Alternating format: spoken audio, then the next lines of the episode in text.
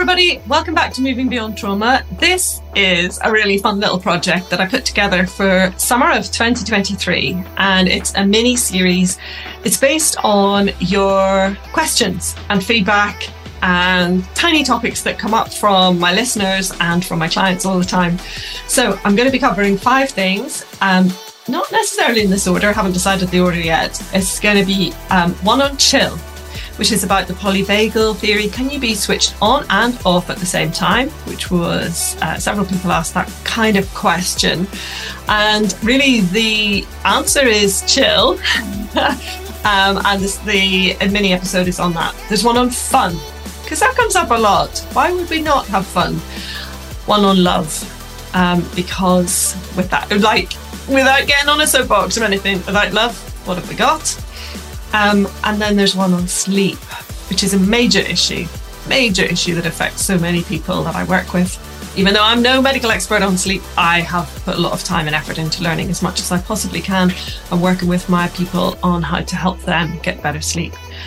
And one on trust, which is often broken, whether or not you think that you've had a trauma or just a really rough time in life, trust is often an issue and often comes up for me and for my clients, and it shows up again and again in my work. So I invite you to have a lot of fun, um, pop in and out of the the mini series, and uh, please keep sending in the questions, and I'll keep answering them.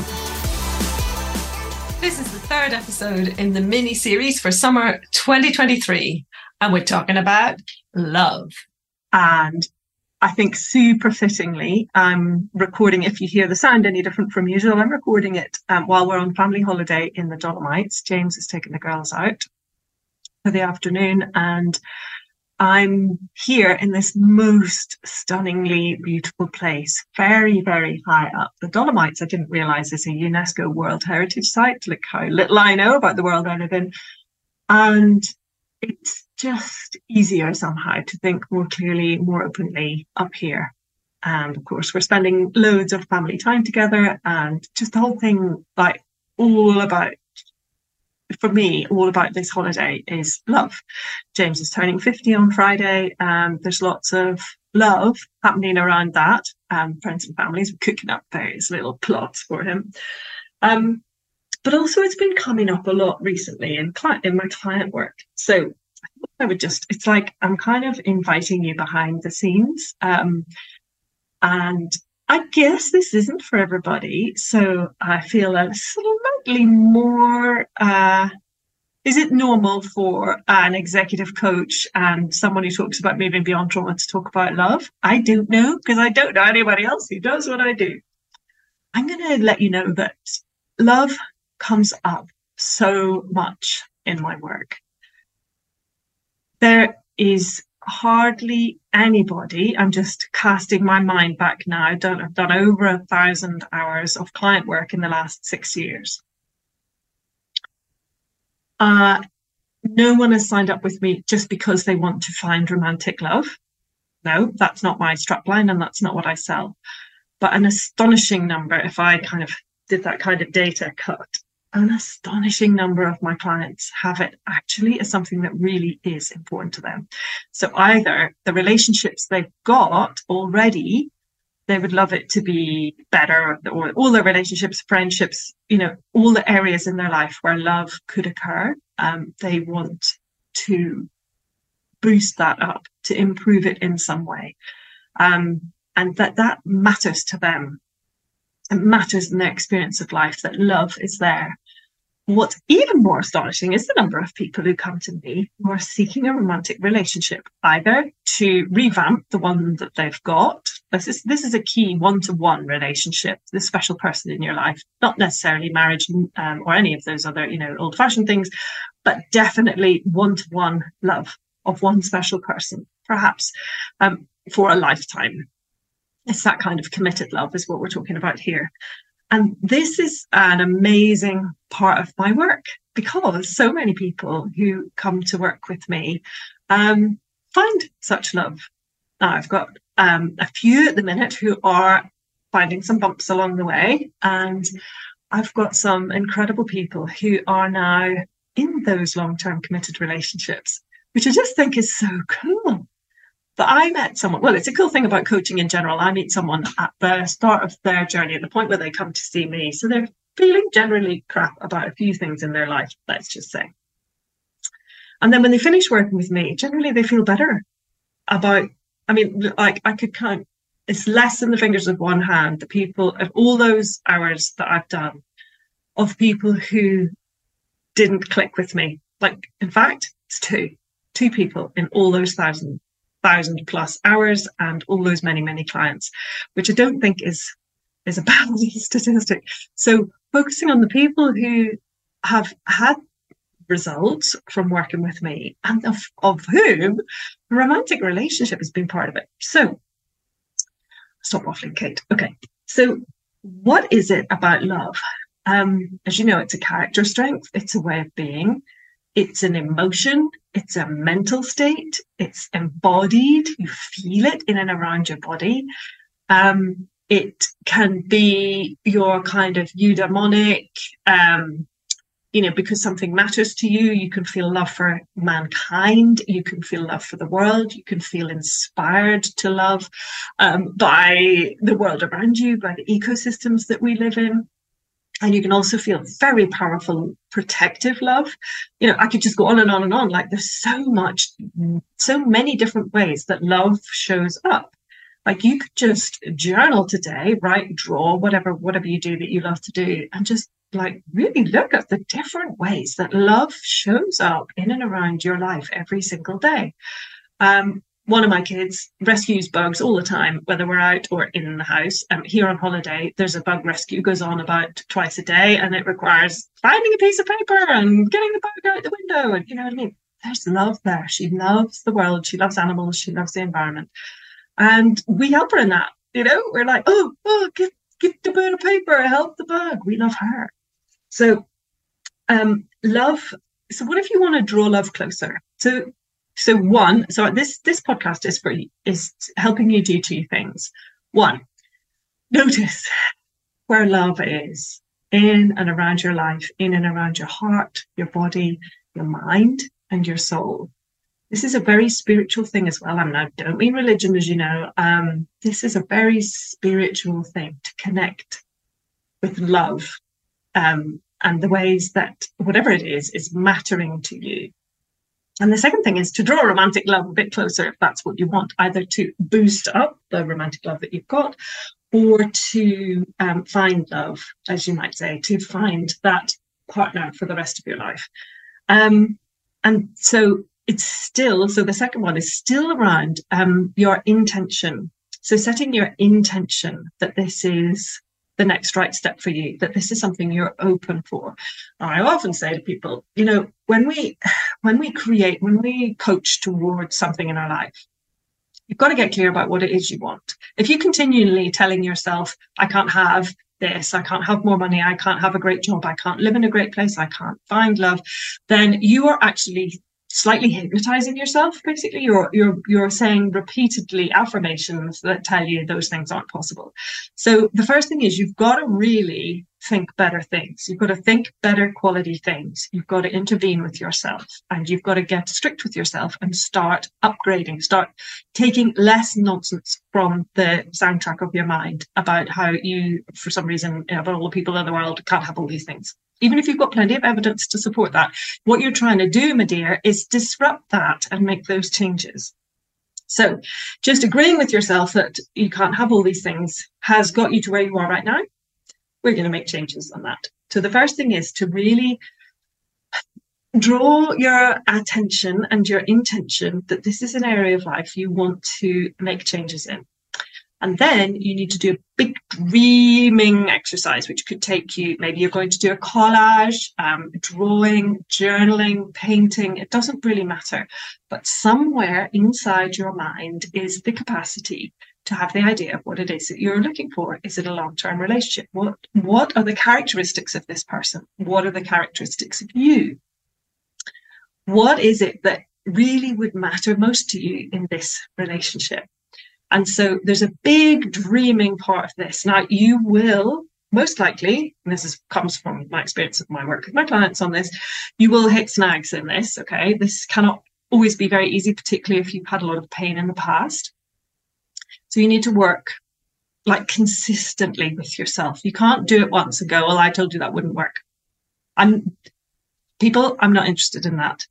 And I don't think you should be either. You need to set higher standards for yourself of your inner monologue and start dealing with yourself if you're telling yourself poor quality things because you wouldn't let your best mate do it. So why are you doing it for you? Okay, pep talk over. Right. So you are going to draw love closer. You're going to set your intention and put your attention on this and you're going to dream it big. And so then by the end of a day or a week or however long it's going to take you, three minutes. I also keep telling people set a timer for three minutes and journal and draw your future with like what, what it is you're working towards with this. And I promise you at the end of three minutes, you'll have come up with something amazing. So don't give me that BS that you haven't got time to do this. That's another thing. Don't take that as an answer. And you've got this beautiful dream and every day you build it. Every day you pay attention to what it is you're working towards. And if it's not showing up every day, you have patience and you think to yourself, I am in the right place right now.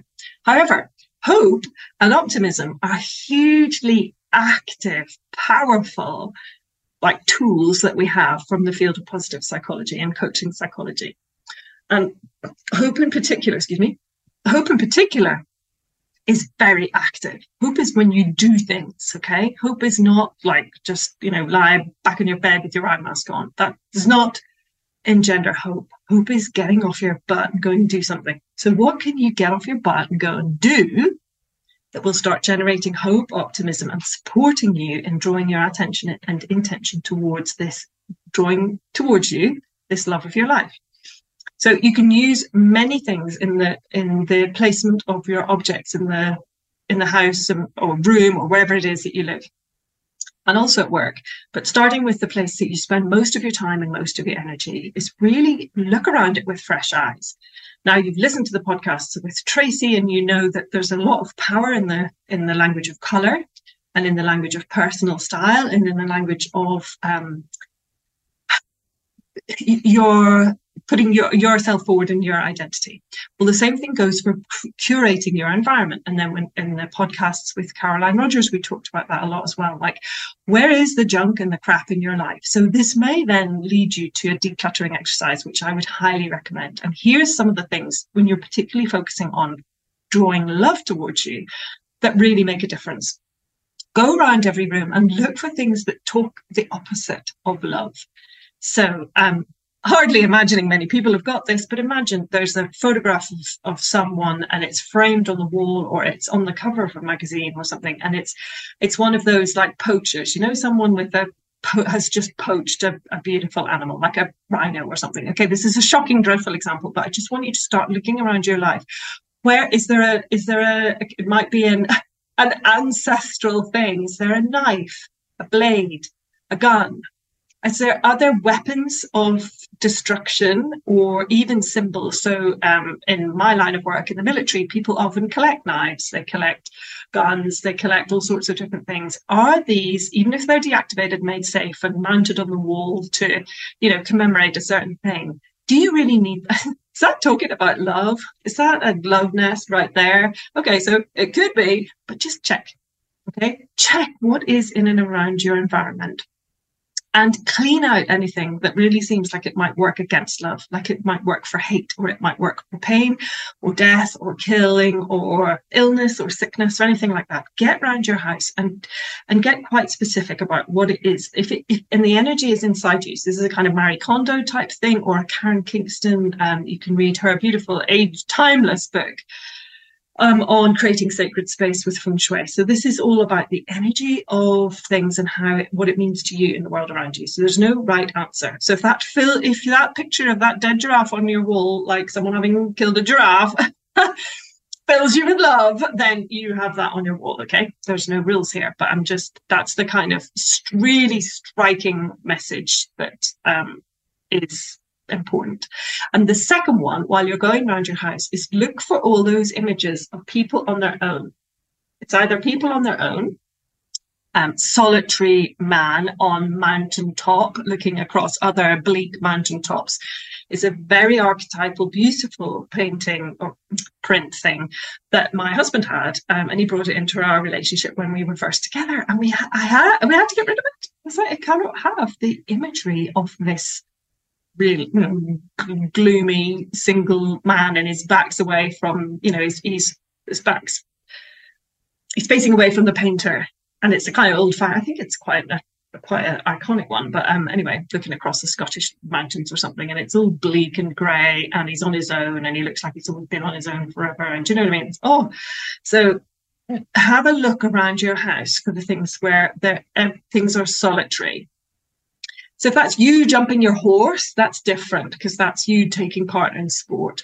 But just keep having a look at the. You'd be surprised, or at least maybe you wouldn't be, the number of times people have a single ornament or an ornament that depicts a single person on their own, um, a single mug, a, a single um, totem, a single figurine, um, and it's all it's all on its own. Okay, so what you're going to do is go around your now, the opposite of that, of course, is if it's groups. So you could, um, everything in your home depicts a, a family group. Well, that's great energy, but you want to have somewhere where you can clean out the space for you to bring in and make space for um, this romantic love to come into your life. And that's couple energy. People, that's what you're looking for is couple energy. So if you buy a bit of rose quartz, buy two and put them together. Don't have them either end of the mantelpiece, have them together one candlestick at each end of the table. No, two candlesticks paired together in the middle of the table.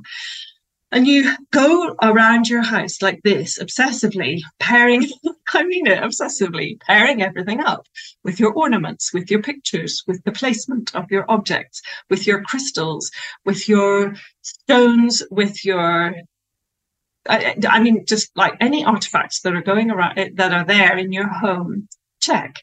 Is it matched? With your bedside table? Have you got one on the other side? Is your bed look like it's, it's balanced and equal power place ready for someone else to come and join you? Or is it completely your energy? Like there's no room for someone else? Or is the other side barren and bare? You've stolen the lamp, you, have stolen the bulb out of the light and the, you know, the bedside table is dirty. Do you know what I mean? Like just have a bit of a laugh while you do this, but go round and intentionally curate a place for this person in your life. Um, and then the last kind of thing to really do is like looking for uplifting messages, looking for messages that you. So talked um, a bit about how you are, how we all are um, hypnotizing ourselves all the time anyway. Because if you repeatedly tell yourself something, then that's the thing you repeatedly tell yourself until you repeatedly believe it, until your brain be- begins to seek and find this thing all around your life. Okay. And that's how, um, that's the sort of science behind positive affirmations. But also, what people don't realize is you're telling yourself stuff anyway all the time. So clean it up, make it good stuff, tell yourself better quality things. And the same goes for the messages. So if it's like love and you want love, make sure that those messages are powerful. Love finds me. I am love um, love matters to me.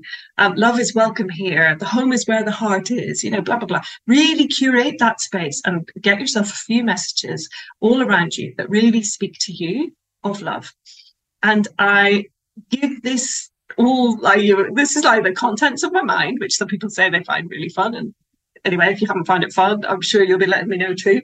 I just really think that um, there is a lot of power in firstly seeing love on that meta scale all around you in your life, and then intentionally inviting love, higher quality, gorgeous, beautiful love into your life, whether it's in existing relationships that you want to just allow there to be more love present and for you to really feel and tune into and savor that love that's there and for it to grow. You're like a plant that you're going to feed or whether you're in the love of your life is missing. They are not here. They got away or they never came. Don't know which it is. And you would like them to. It's time now for you to put your foot down with yourself, with the universe, with the energy around you. Start telling yourself better quality things. Get around that house, sort your jewelry, sort your artifacts, sort your me- your hidden messages, sort your energy, and let me know how you get on in your search for and finding of love. Speak to you soon. Bye. Thank you for listening to Moving Beyond Trauma. If you found it valuable, please forward it to others and be sure to subscribe to get the new episodes when they release. You can find me on LinkedIn, Kate Brassington, and Twitter, Kate Brassington3. And you'll find links and references to what we've covered in the show notes.